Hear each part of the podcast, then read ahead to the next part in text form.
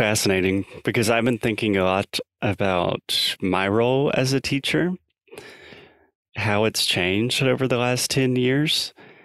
And honestly, with technology, like there is no there's no like tip or grammatical fact or vocabulary that I can provide you with that isn't easily found on the internet, like very quickly. So, what am I here to do? what am I doing here? And I think it's like what you said, it's more of kind of a guide, almost therapeutic. I don't know how to define myself nowadays, kind of an identity crisis. Yeah, but I think it's also like teaching people how to learn. You know, like we get questions, I get questions all the time like, how do you say this? How do you say that? Like things that people could easily look up in Google or a dictionary or or anything. Um, and sometimes I'll I'll tell them like here if you go to the site or this blog or this you can listen to the pronunciation, you can find the definition, you can see examples, you can see explanations.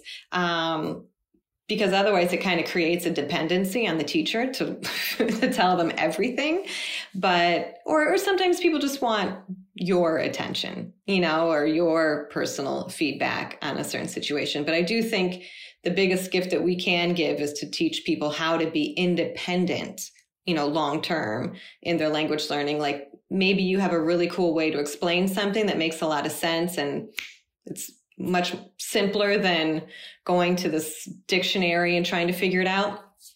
But it's also good to say, like, in the future, you know, you guys can go to this site or this uh, podcast or this YouTube channel, and there's also some really good explanations that can help you. And then once people kind of figure that out, they realize that they can learn anything on their own.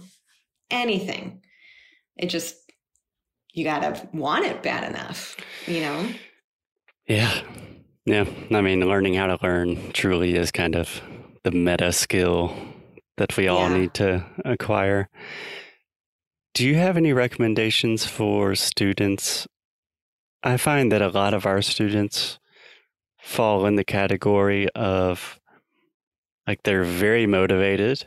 You could even say they're passionate about learning English, but they're still running into a lot of roadblocks. They're getting stuck they don't know exactly what to do. And it's not a lack of information, it's not a lack of motivation. It just seems like you're someone with a mindset of, okay, we can, if we put some structure to this, we can make it happen. Can you deliver that in like a neat little package to a frustrated student? Absolutely. So this, yeah, this frustrated student, I think everybody is this frustrated student, at least several times throughout their their language learning journey. Um, first, I would, I think, I would want to know what specifically is the frustration. For most people, it's speaking. I would yeah. say most people say, "I understand. I can read. I can write because at least I have the time to kind of think about it before I have to put it on paper."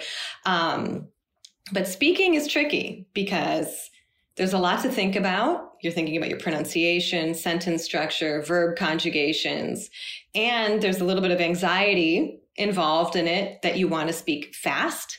You don't want to stop and think and stop and think.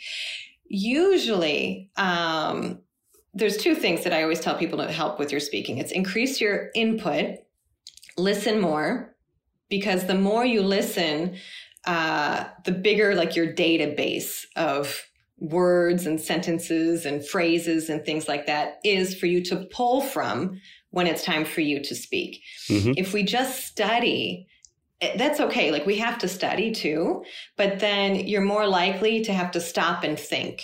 You have to go back and remember the rules, stop and remember the verb conjugation, stop and remember the pronunciation.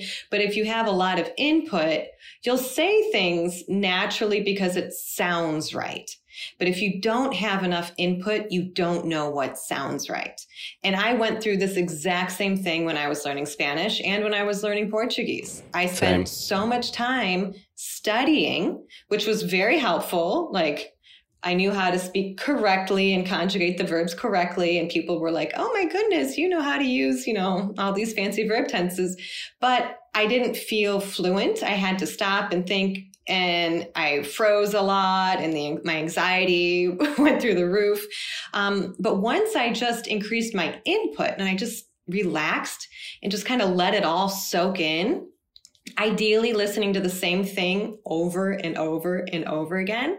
So even like this interview in English, listen to it a hundred times. I promise every single time you listen to it, there will be something new that you didn't hear the first 99 times. And you'll be reviewing stuff that you listened to that was also new. So increasing your input is incredibly, incredibly helpful. And it's not that hard to do. There's a lot of cool things that you can listen to for free on the internet. And the and very low, thing, very low stakes. Like if you're just listening to something, there's no nervousness there. It can just be you and some headphones. Just Yeah. sit back and relax. And and the other thing is is practice speaking. One thing that I really regret not doing and this was also because when I started learning Portuguese, we did not have fancy iPhones. Like I moved to Brazil and I had one of those like click phones with no internet on it a burner phone. Yeah, pretty much. but if we just get in the habit of every single day grabbing your phone, hitting record, putting the date on it, and just speaking, it, no one has to listen to it, just you. It's just for you to to have so that you can go back and listen and realize like oh my goodness i've really improved. And if you don't know where to start if you're just learning spit out words. Say the words that you know. Red cup dog, cat, describe the room you're in, narrate what you do throughout the day, talk about what you're worried about. It could be like a diary, an audio diary, whatever. It doesn't honestly matter what you talk about. It's just that physical practice of speaking is really, really helpful. Um, or, or even doing simple shadowing exercises like hmm people listening to this interview can pause and repeat. They could pause. People listening to this interview can pause and repeat, copying that same rhythm, that same intonation, the same everything, um, like an echo. But it just gets you practicing because it's also muscular. You know, the position of your mouth and your tongue and things like that. The more you do it, the better prepared you will be when someone comes and asks you a question in English, you'll be like, oh, I got this. I'm ready to go. But those two things I think are just uh, so simple. They don't require any money, minimal effort. Just plug more input in, record yourself every day, and you will get over that plateau very quickly. I think that was like the best advice. That's what I've been trying to say for 900 episodes.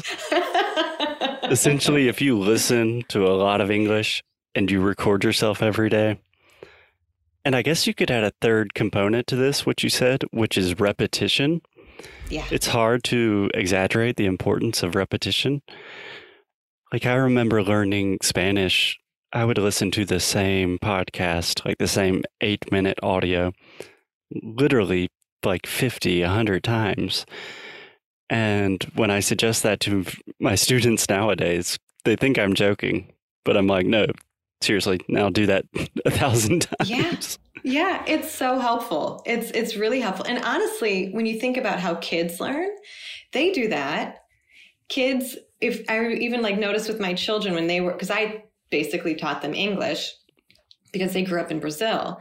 I would say something and I could see them like repeating it in their heads and repeating it out loud and like several times throughout the day repeating it over and over again.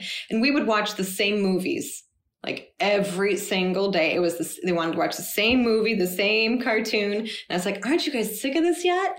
But it was really good review of of all the words and phrases and, and everything. That was really wonderful advice you gave. Thank you. Can I ask you one more language teaching related question?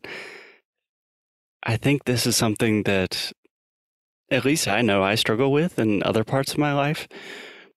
But there's so much material that exists on the internet. It's really difficult for for example, I in the past 2 years I've gotten really into meditation, which is very similar to learning a new language in like every way.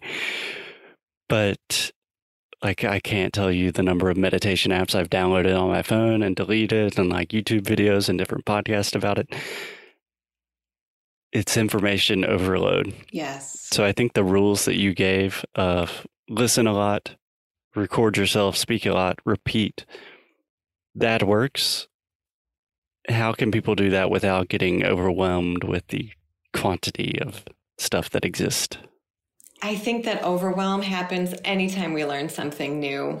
I I mean, even for me, um, just learning how to create reels or color codes for posts on Instagram or, or anything that you decide you want to learn, it because you don't know hardly anything, it's just super overwhelming. It's very, very overwhelming. Um, I guess if people are trying to figure out, like, well, what information should I listen to? There's a couple ways to kind of break that down. Is first, they really need to know their level. If you're starting out and you need that explanation in Portuguese, you know, look for teachers who will teach using your native language. I am a big proponent of that at the beginning. Mm-hmm. You know, or even in the middle. Like sometimes it's very helpful just to hear a translation rather than hear some explanation in another language that you don't completely understand. And you're just like, oh my gosh, I, you know, you, you, you lose your attention and your focus and you just begin to get frustrated. I still so, do that nowadays. Like, Alexia, yeah. how would you say that in Portuguese? Okay, thanks. Absolutely. There's certain things like your native language. And I think that's another myth that, um, I've tried to debunk and I know some other people are talking about it now, but this thing of like stop translating or stop thinking in your native language. It's literally impossible while you're learning. When you get to a point where you're very fluent in the language, you don't need to think in your native language anymore. Like you probably don't think in English anymore while you're speaking in Portuguese. Like I can speak in Portuguese without thinking in English. But it took a long time to get to this stage. And I spent many, many years thinking, okay, how do I, I want to say this in English? How can I say this in Portuguese or a certain word or certain expression? And, and that's normal when we fight ourselves on it or make ourselves feel bad. Like, oh, I'm thinking in English again, or oh, I'm thinking in Portuguese again. It just increases your anxiety and frustration and everything. Yeah. But I think for people that with a they don't know um, exactly what they're looking for. I think people need to get very, very clear about what their level is and specifically what it is that they're looking for. Because if you just say, I want to learn English, okay, well, that's so general and it doesn't tell me anything about you or what exactly you want to learn.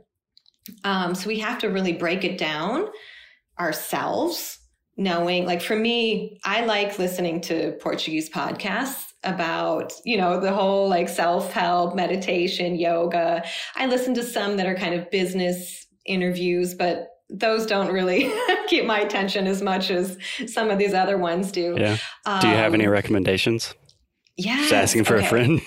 yeah. Okay. There's one, Acenda Sua Luz. Mm, sounds like it's something I would like. Amazing. And then there's another yoga teacher, Mila Monteiro, Camomila is uh, the name of her. I like, I like her. her. a lot. Um, I was going to try to copy these down, then I realized we're recording this interview. We're recording.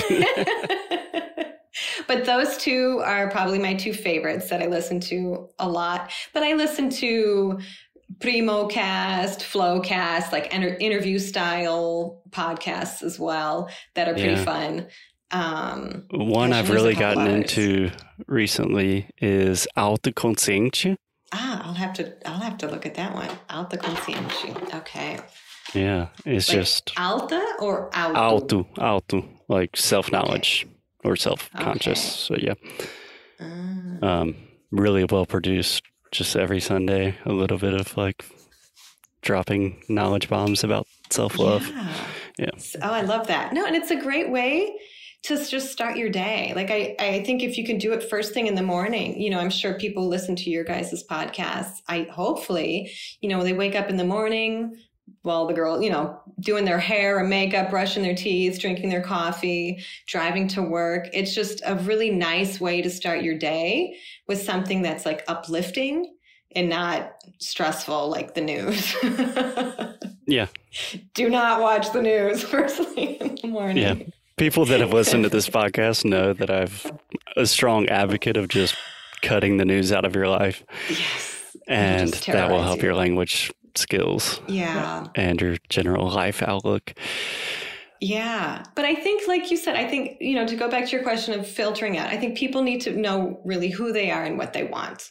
What's my level? What am I interested in? You know, what do I need specifically? Pronunciation, grammar, vocabulary. And then you can start, you know, niching it down and, and looking for specific channels. And unfortunately, you have to go through that filter process. Just like you said with the meditation apps, it helps to listen to recommendations from other people. But if something that we like or I like, it doesn't mean that everyone else is going to like it either. So um, you have to go through that filter process. There's been several podcasts that other people have recommended to me that I just didn't just didn't click with me. So I tried it and I'm like, eh, this person kind of annoyed me or I don't know, it just wasn't me and that's okay. then you just totally delete it and go on to the next one. But you have to be willing to go through that filtering process. It's just like with anything. Yeah. Like I think dating. it's a lot like dating. there we go. You took the words out of my mouth.